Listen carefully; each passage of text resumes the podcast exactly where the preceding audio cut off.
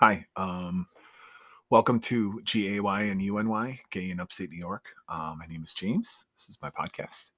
Um, I'm going to try something different tonight. I can just kind of, uh, I don't know, just kind of, just kind of go with me here. Um, just some thoughts I had today after seeing the news. Um, mixed messages, you know, and that idea of duality in life. Um, are we contradictions? Uh, you know, there are a lot of contradictions in life, um, and we almost live like a contradiction. We are taught to live authentically, to come out, expose ourselves to everyone um, emotionally, encouraged to tell the truth, to be kind, don't steal, don't cheat, lie, kill, hurt people. These are the basic principles we're taught. So, growing up, being taught and retaught these core principles we do them and we do all of them. And when we make that choice to come out as queer people, when we come out to tell our truth, somehow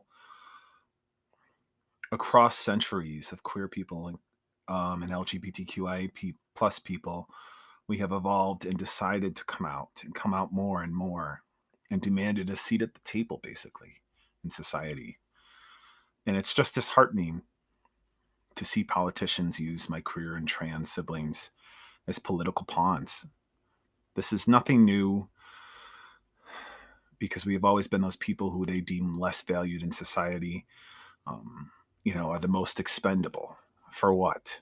Who benefits? Who really benefits? We walk the earth and over, you know, the crust of stories and pain made out of in our queer histories, you know, the bones of sacrificial lambs and martyrs who have died and were murdered simply for existing.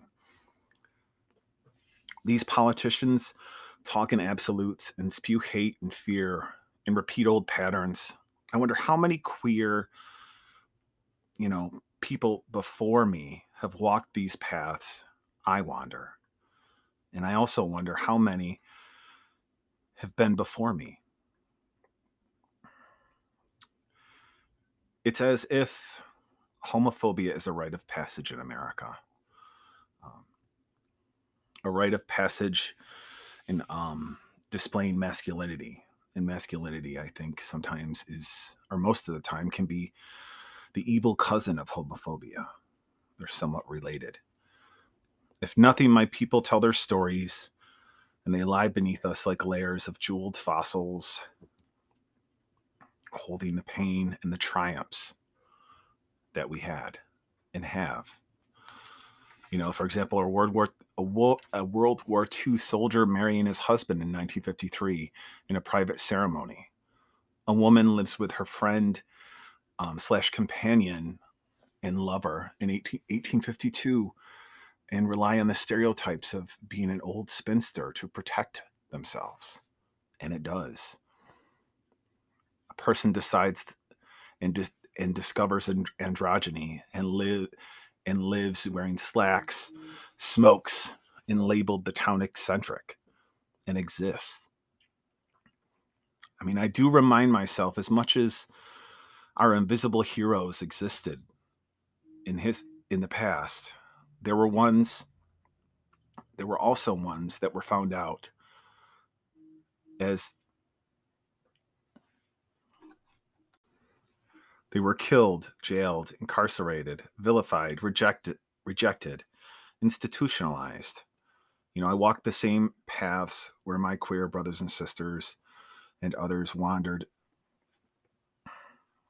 having been chemically castrated, shock therapized, lobotomized, pushed, sociologically gaslit into insanity wandering the halls looking for the joy that was taken away from them by simply existing and taken away by them by judgmental righteous predators and mm. religious zealots. People want to want to mm. downplay this and say, "Well, that's that's it's not meant that way. It's just it's just it just sounds like that these laws." And you know, this is the great lie.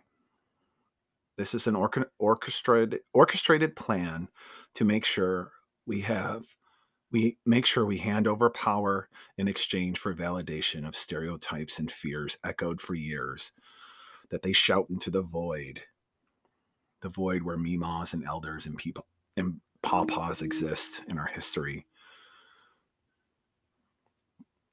and they try to predict the future and project you know all this hatred and remind people how complex and remind people how complex we are and that that scares them.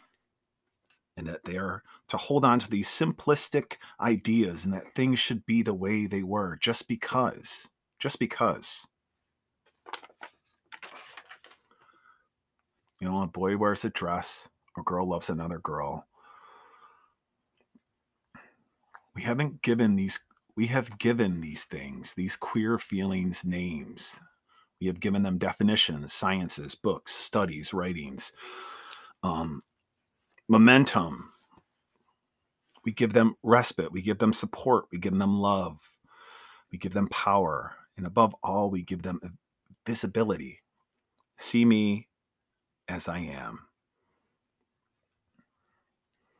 If i die you will still see me as I see others that have died in vain and ignored by history. And the thing about ghosts, you can always see them, see the see that shape in the corner of your eye out of your peripheral peripheral vision. And we will be there haunting you. I don't know if I'm saying what I'm saying is right you know, I may be saying all the wrong things and I may just be talking regardless. And I may not know anything. But that but that may just be another contradiction.